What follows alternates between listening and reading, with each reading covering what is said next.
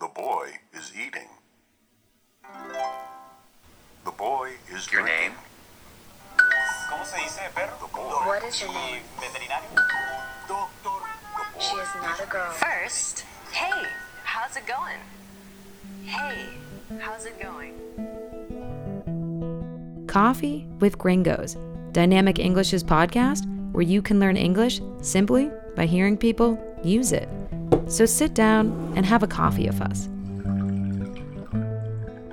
Hey everyone, you're listening to Coffee with Gringos.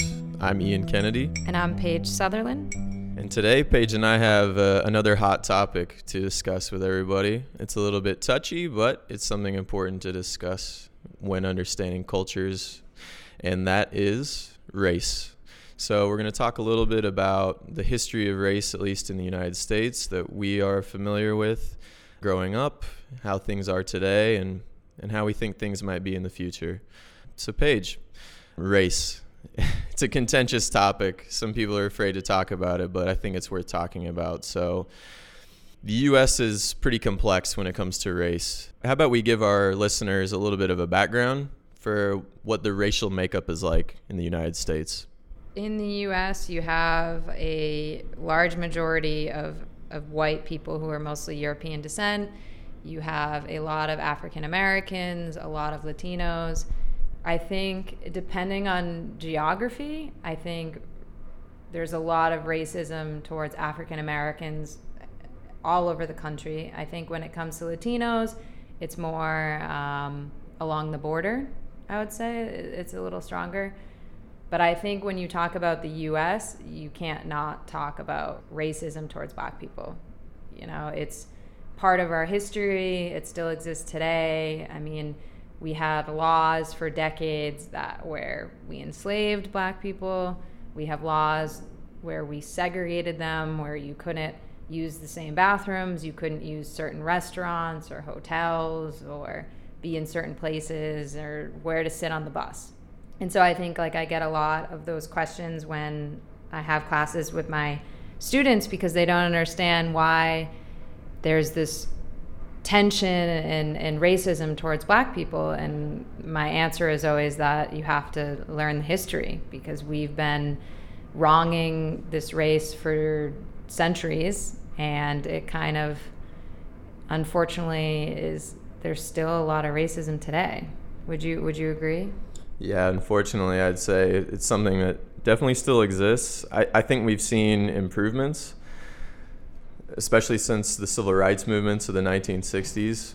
But yeah, it's it's something that you can still see every day, unfortunately, and I think I think it'll continue for a while. But again, you, like you said, you have to look at the history of the U.S. So having such a slave culture for hundreds of years you know that's going to really affect the makeup of a country and the and the demographics and the cultures and and I explain to people, you know, I explain that yeah, at the end of the Civil War in the 1860s, the United States technically emancipated slaves, but it was kind of a facade because what happened right after was something called Jim Crow laws. And for those who are listening, Jim Crow laws essentially were laws that were able to be passed especially in communities in, in the southern part of the United States, that were basically a way to get around the new constitutional law that freed slaves.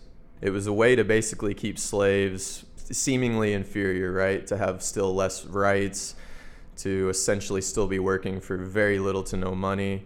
And this perpetuated up until, you know, the 1960s when we saw the civil rights movement really come to a head with Malcolm X, Martin Luther King Jr., and all these figures that you know that we applaud today. So that's a big one for my students that is kind of shocking for them that they're not aware of this history that continued of segregation, of racism, of of treating blacks really poorly even after the Civil War. A lot of them think, okay, Abraham Lincoln freed the slaves and everything was gravy after that. And unfortunately. true. Unless you have lived in the United States, that's something you can't really understand. So, I agree. I mean, going back to what you were saying about the Jim Crow laws, I actually read a book recently called The New Jim Crow Laws, and it talks about how we don't have these segregated laws on the books anymore because we abolished them, but they still exist today because we have this segregation in all our systems across all platforms. Black people are incarcerated more, they're arrested more, they're kicked out of apartments, employment, universities. Unfortunately, it's getting better, but the system is still very flawed where they're not legally being segregated, but they they are because the system is geared towards white people. And so you kind of had this movement of, oh, we had a first black president, you know, there's no more racism towards black people, and that's a lie. I mean, yeah, I think he gave people a lot of hope, you know, that like one day, you know, there there can be more black people in power and and rise above, but it, there's still so much inequality in the US. Yeah, you're totally right. And going off of what you mentioned about, you know, blacks and Latinos and these other races being incarcerated more, they're just straight up targeted more by the police, you know. They get pulled over in their cars more. Maybe if they're walking in the street and uh, a policeman thinks they look quote unquote suspicious, they'll start questioning them. In New York City, there's a, there was a really um, controversial policy called stop and frisk which was exactly that. You know, when you frisk someone, it's when you you search their whole body to see if they have weapons or drugs. Somebody of this of this race might be walking down the street, and if a policeman, if a cop thinks that they look suspicious, they'll stop them, start asking them questions, start patting them down, and typically that doesn't happen to white people. Just to be honest, I mean it's very clear to see that they get targeted. And you see in the news all the time you know police brutality against this black person. This black person died being arrested. This person died being shot by a police officer who they didn't have weapons they weren't doing anything to threaten this officer's life and we see a lot of times these officers are acquitted of their crimes right and so there's outrage on on all sides of how are these people getting away with this? How is this justifiable? And a lot of people point to race. So unfortunately, you know, we keep seeing these things perpetuate and, and like you said, I think I think things are getting better, slowly better and better, which is something to be happy about. But it's very ignorant to to say that it doesn't exist anymore or things are totally okay because it's clear that they're not going back to what you were saying with the police brutality, I was reading this article about how black families have to teach their young children how to be around police officers. You know, put your hands up, don't reach for your pockets, you know, don't um, like say anything, like uh, how you should look, how you should address them, things that a white kid would never, ever be taught. I mean, when I see a police officer, it would never cross my mind as a white female that he would think I had a gun or think I was dangerous or arrest me for no reason. It never crossed my mind. But unfortunately, when you live in a country where it does happen much more to to black people that they have to teach their kids that, I mean, that's really sad to hear. I think there's an uh, expression for it called white privilege. And I think the older I've gotten, the more I've realized how fortunate I've been in situations that would have gone very differently if I wasn't white.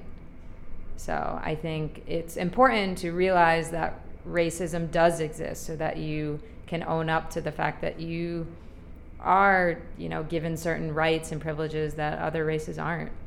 It's true. Yeah, the older the older I get, I, I feel the same way. I kind of realize these things and I I try to understand the perspective of other people and and yeah, I understand that not everybody has has had it as easy as me. And quick reminder, don't forget if you want to advance your English more, learn more, go online to dynamicenglish.cl where you can take private classes, you can take group classes, you can even now take classes online.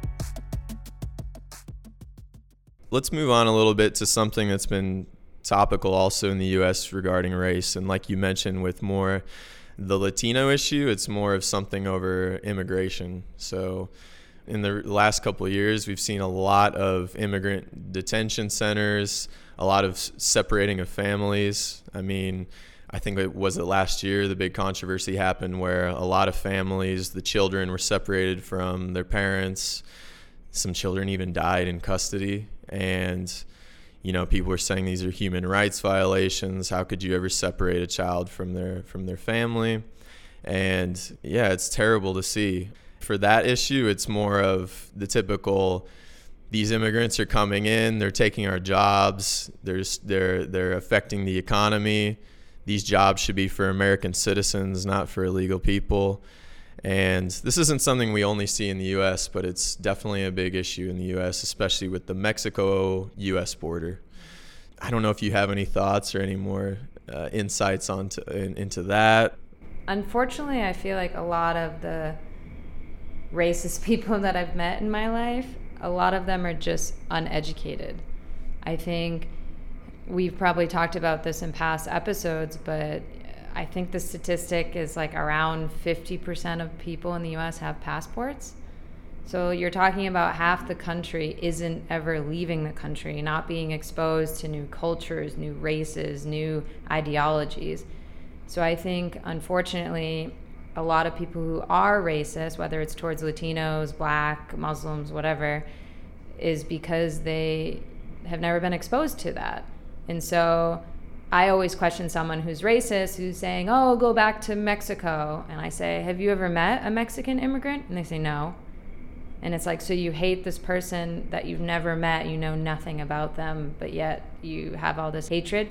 So I feel like I would love people in the US to travel more, be exposed to new cultures, new races, and new viewpoints because I really don't think that we'd have so much of this racism if people just like opened their eyes and, and and, traveled more. Exactly, exactly. Yeah, and it's it's human nature to be afraid of something you don't understand, right? And so like you said, you have people who they're in their bubble, they're in the US. I like where I live, I like my people. Why would I ever go somewhere else? I even hear people say that. And really what they're doing is they're just closing themselves off to an opportunity to to meet other people, to meet other cultures. You know, the more I travel, the more I realize we're all pretty much the same, right? Everybody goes to work in the morning, everybody takes their kid to school, and everybody, you know, wants to, to support their family and, and live a happy life, you know? All the cultural and, and atmospheric differences are pretty, pretty, you know, topical, pretty superficial if you really think about it. So these people that don't get out of their bubble. They hear on the news there are these dangerous immigrants crossing the border, coming to take our jobs, coming to to hurt our citizens, and you know that's not true. Of course, you have a couple bad eggs in in any situation, but to lump everybody together, it's it's just completely unfair. That's what's always upset me about people who are racist is they meet one person and identify them as representing the whole race. And it i just wish people would see people as individuals. It's like yeah you met this one guy he happens to be black and he's a terrible person. That doesn't mean all black people are bad.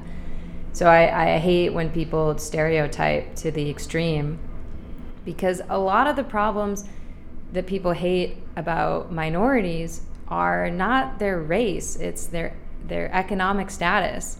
So it's like yeah these people are poor. Imagine their lives like they have four jobs they can't get by they you know can't provide for their families they don't have food on the table. Like these are stresses that any race any person would have. So i feel like i hate when people are like oh it's their race and it's like no most of the problems they have is their economic status because of their race because they're kicked out of a lot of systems that we have the privilege of taking advantage of so that kind of always makes me mad. It's like, oh, this person sucks because of their race. And it's like, no. what do we think is going to happen moving forward? Do we think racism is going to completely go away? Do we think it's going to stay as it is? Do we think it's going to get worse? What do you think? Are you optimistic or are you pessimistic about this particular issue? I think I'm optimistic, especially because our generation and even the generation that's younger than us are very progressive very accepting, travel a lot, which again, I can't say enough. I think traveling is the best education you can get. And so I'm, I'm hopeful. I think that the old school thinking of you know only think the way that that you and your family think is dying out. I think people are loving to see different ideologies being exposed to different cultures. So I'm hopeful.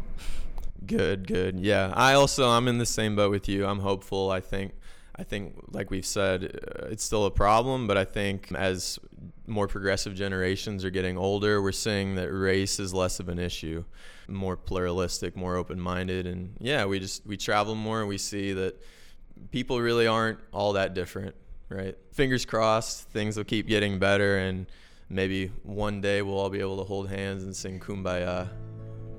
Hopefully. So, all right, everyone. So, thanks for tuning in with us today. Again, a contentious topic, but I think something important to, to touch on. So, again, if you get lost, go online and check out that audio guide and transcripts. Thanks for tuning in. And we'll see you next time.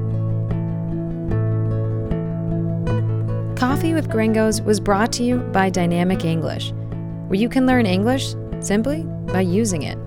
If you're interested in taking classes or just want to learn more, go to our website at dynamicenglish.cl. Thanks for listening.